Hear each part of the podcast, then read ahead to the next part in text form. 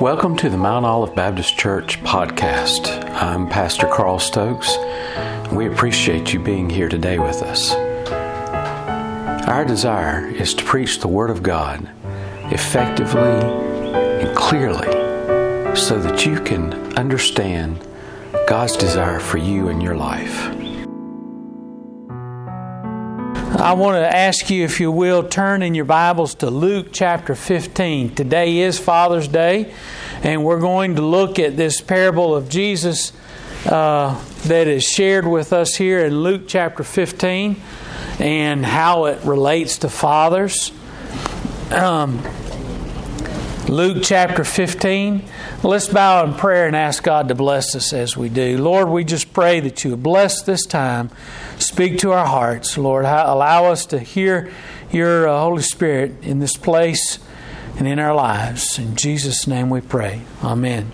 Luke chapter 15 is where we are, and, and we're uh, in the passage of Scripture here uh, where Jesus is sharing uh, some parables. And uh, today being Father's Day and all that, we uh, many times think back to our lives with uh, what our lives were like because of our fathers. We we think about the different effect that our fathers had upon us, and and I, I remember. Uh, uh, one of the wonderful things about my father uh, as I grew up was is that he instilled within us a desire and a need to be in church every Sunday and every Wednesday.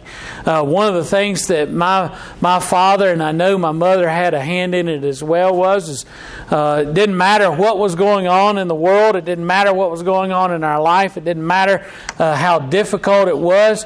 Uh, if it was raining, we got wet coming to church. If it was sunny, we got sunny when going come to church. It didn't matter what was going on. Uh, if it was snowy outside, we came to church. If it was sleeting outside, we came to church. We we were at church all the time, and. I have a feeling that that had an effect on my life. I know it has effect on those lives of those who uh, have been in a similar situation, and uh, we we ask ourselves, what is? Uh, it's important to have fathers. Let me just say this: it's when I said this on Mother's Day. Uh, this is as much for you ladies as it is for men. Uh, this is not just a, a, sermon to fathers, as even though it will highlight a father in this uh, service. Uh, this is all about having godly parents, and it's important for us to be godly parents. Those of us who've been blessed with a family. It's important for us to value our, our fathers and our mothers. It's important for us to value our family. And what the Bible has been telling us all along is, is that our families and our society is much better off when there's a mother and a father in the home. When there is, when there is uh, uh, difficulties with uh, uh, having both a mother and a father in a home. Uh, there's always difficulties uh, in the lives of those. Now, I'm not saying it's impossible. I'm not saying that every family that, that doesn't have a mother and a father, but God's desire for every family is that Every family would have a mother and a father, and that's his ultimate desire for every family.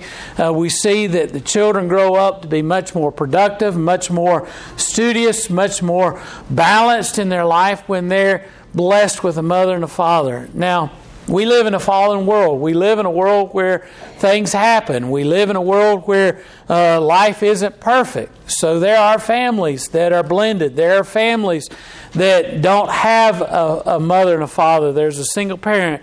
Uh, there's families that don't have a father, and there's families that don't have a mother because of something that's come up in their life and some uh, issue that's happened. Does God condemn those families? No. His desire is, is that uh, every family have everything that they need. And one of the ways in which uh, Jesus Christ helped us to understand our relationship to God is to call God in heaven the Father.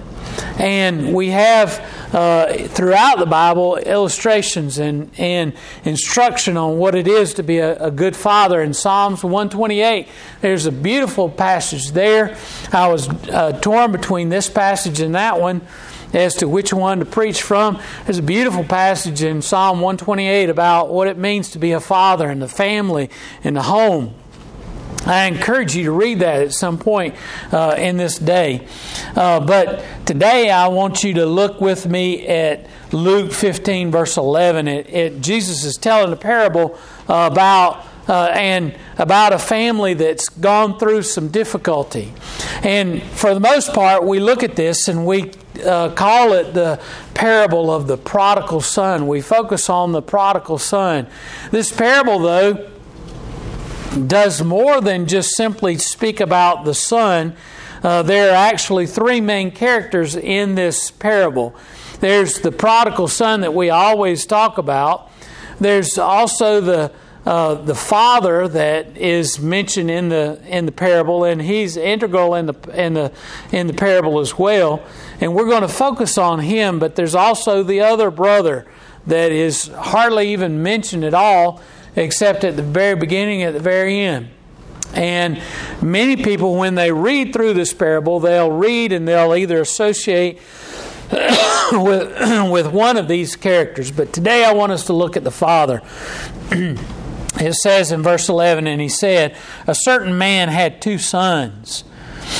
And the younger of them said unto his father, Father, give me a portion of goods that falleth to me. And he divided unto them his living.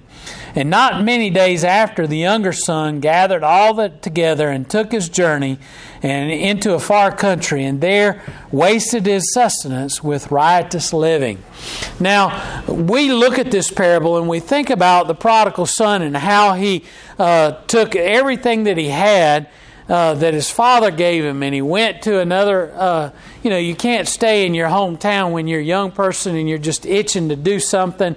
A lot of young folks will go to another city, another town, another state because they don't want their father or mother to find out what they're doing. And that's why uh, I think this young man went to a far off place. He said, I don't want to be on my daddy's farm anymore. I don't want to be out there in the country where he lives. I want to go to the big city. I want to go where all the parties are happening, where all the people are, where all kinds of stuff are, is going on. And that's what he did. He picked up everything he had. But look for a moment at the father.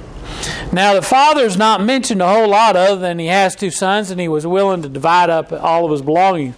But I want you to see the character of the father here. First of all, the father was approachable. Uh, in most in this society, in most uh, families, the father was uh, the the key figure in the family. He's the patriarch, and it was not, um, in a lot of homes, the father was not approachable. But here, the image of a, of a good father uh, Jesus gives us as one who is approachable. The son is, is interested in coming and, and discussing his desire to his father. He doesn't have to worry about his father saying, Oh, you're crazy, don't do that, or, or you'll just waste all your money. You know, it's, this isn't like the father in, a, in a, the Christmas story where uh, a little boy wants to to have a, a BB gun for Christmas, and, and all of his family says, You'll just shoot your eye out. Just go on. Don't, don't, no, you can't have it. This father is approachable. He's, he's, he's, uh, the young man is able to tell him what he desires. And what does the son want? He wants his father to divide up his inheritance and give him what he's supposed to give. In essence, the young man is saying to the father, Look, I don't want to wait until you die to get my inheritance. He says, I wish you were dead, in essence, and saying, I want my inheritance now. Don't wait until uh, you uh, pass away to give me what's coming to me. I want it now. I want, I want, I want. And that's what the uh, Father does. He's willing, in spite of the insult that is given to him by his Son, and saying, I want my inheritance now he is willing to do what he, he is asked of, and he is not only approachable, he is, he is very loving in his desire to see that his son gets what he wants. And so that's what he does. He divides the inheritance between the other son, the firstborn, and his younger son who desires to have this inheritance, and he gives it to him. excuse me, and he allows him to run off into another land. And so we pick up in the story, and it says that the uh, uh, the young man goes off to a, a, a, foreign land for riotous living. Verse 14 says, And when he had spent all there, he arose and a mighty famine in the land, and he began to be in want. And he went and joined himself to a citizen of that country, and he sent him into his fields to feed the swine. And he would uh, fain have filled his belly with the husk that the swine did eat, and no man gave unto him. So this young man finds that he has wasted all that his father's given him, and at the most inopportune time when he has nothing, a famine hits the country. So not only is there no uh, no more money in his, his pocket, but there's no more uh, opportunities for work. There's no more opportunities to do anything except for whatever is available.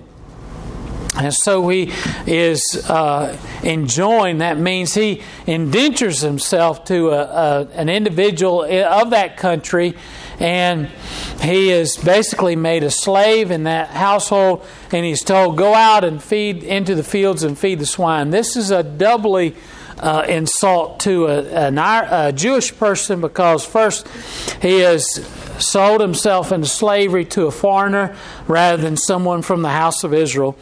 He is also uh, forced to go out and tend to the swine, which are unclean in the eyes of the Jewish uh, uh, race. And so they're not even to come in contact with them, let alone to take care of them and feed them. It's not just that they weren't allowed to eat them, they weren't allowed to even touch them. And then also, he gets to the point where he's so hungry that he's wanting to eat the slop that I mean, if you, any of you that, that grew up on a farm and you had pigs, you know the pigs, they eat whatever's thrown out of the house, whatever's, uh, fall, whatever table scraps that are left over, you put it in a slop box, uh, bucket and you take that out to the pigs. They don't get the best of food. They don't get the choice uh, from the garden. They get whatever's left over. And this young man is so hungry and he is so desirous to take care of himself. Not only is he working with those uh, pigs, but he's de- desiring to eat what he's has there to, to feed them the the corn uh, the husks that he's supposed to be giving to the swine. So after a while, we don't know how long. Jesus says in his parable, he says that he came to his senses.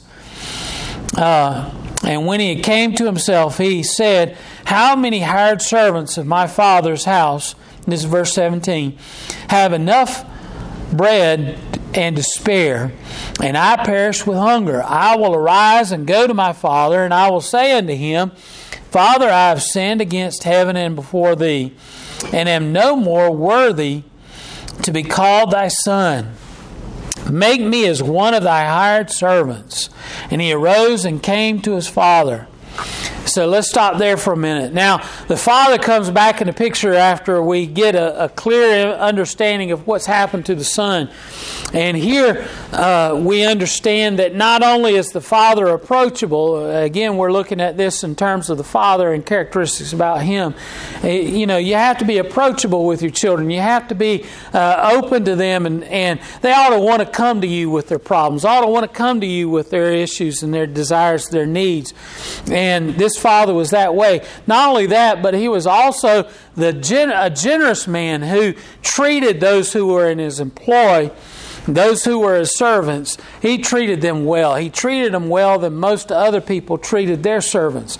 And so and the father's reputation was that of fairness as well as generosity, as well as, as compassion. And so he says, I know what I'll do. I'll go to my father who has servants that are eating better than this, and I know he's generous. I'm going to ask him to allow me to be his servant rather than a son. And I, I, know I'll at least get some bread to eat. I'll not be starving. And I know, and this also says, it, look, the son knows Not only is his father generous and not only is his father fair, but he's also forgiving. You see that there? His, he knows, look, I know my father is fair. I know he's, he'll forgive me at least to the point where it'll allow me to be a servant in his house. And so uh, this young man gathers himself up and he goes out. And verse 20 says, But when he was afar away, his father saw him and had compassion and ran and fell on his neck and kissed him. Look, this is another characteristic of the father. His father was not just simply sitting there. Uh, brooding about the fact that his son was so uh, mean and ugly to him. He didn't, when he saw his son coming in, in rags and disheveled and nearly starved to death, he didn't say, Ah, I see. I see you wasted everything that you had. He didn't rub into the fact that his son had made a mistake. He was loving, he was forgiving, he was gracious, he was merciful because he was sitting there looking and waiting for his son to come back. He was eager for him to come back. He was not he was forgiving, but he also had uh, mercy and compassion on his son because he desired that his and get this he desired to see his son come into a right relationship with him. He didn't care what his son had done to him personally. He wanted to see that his son was well off that his son was okay. And so this shares with us that we got to have a compassionate heart, a loving heart, a forgiving heart. Uh, we need to have in our relationship with our children the type of relationship that that is gracious in spite of their foibles, in spite of their uh, their mistakes. We need to show compassion. We need to show love.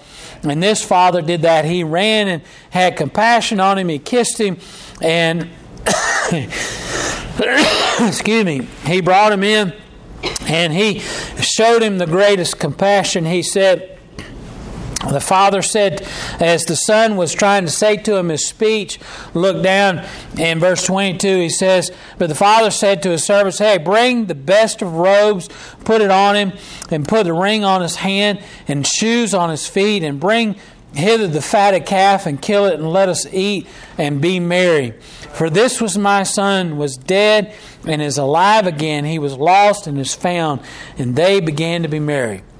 And so we see that his, he, is, he is overjoyed at the fact that his son has come and asked for forgiveness. He's overjoyed at the repentance of his son, and his desire is, is to do everything he can to elevate that young man back to his rightful position and to, to uh, just wipe out any indiscretion that he had with what he did. He had a desire to, to make right with his son and to do everything he could to make his son uh, to be in his rightful place as a son, not as a servant. Now, verse 25 gets to the brother, and it says that the brother uh, was out in the field and he heard the, the commotion of what was going on. You can read it there in the following verses. He says, uh, Why should be, I be merry about my brother who's just wasted everything that, that the father's given him? Look, and he's saying this to his father. Look, you, I've been here and I've been working hard and I've been doing everything I can in order to make you happy and you've not even given me a goat. And here, here he comes, the irresponsible brother. He's wasted everything that you've had, and you're bringing out a fatted calf, and and we're having this celebration. And the brother's saying, "Look, I don't want to go in and celebrate. You've treated me wrong." In essence, is what he's saying. The father says, "Look, everything that I have is yours." And you've been with me since uh, from the very beginning, he says, and you've been faithful. All of this is yours, but we're going to celebrate because your brothers come back. Now, this is a mirror, eh, this is an image for us to see what it is to be a good parent, of being approachable, of being loving, compassionate, and being uh, uh, lenient with our children when they make mistakes, and, and doing all these things in order to help our, our relationship with our children. But I haven't I purposely haven't told you everything about this that you need to know. First of all, this is a part of a series of parables. There's three of them. And they begin at the beginning of this chapter. You can read over them yourself. It's the parable of the, the lost sheep, the parable of the lost coin, and then the parable, I think, of the lost son. And These three parables all speak about the joys of heaven. You see, this, while this is a good example of what it is to be a good father, a godly father, this more than anything is an image of God the Father, of who He is. And it portrays for us uh, the exact relationship that we have with God. Look, we're the, we're the prodigal son.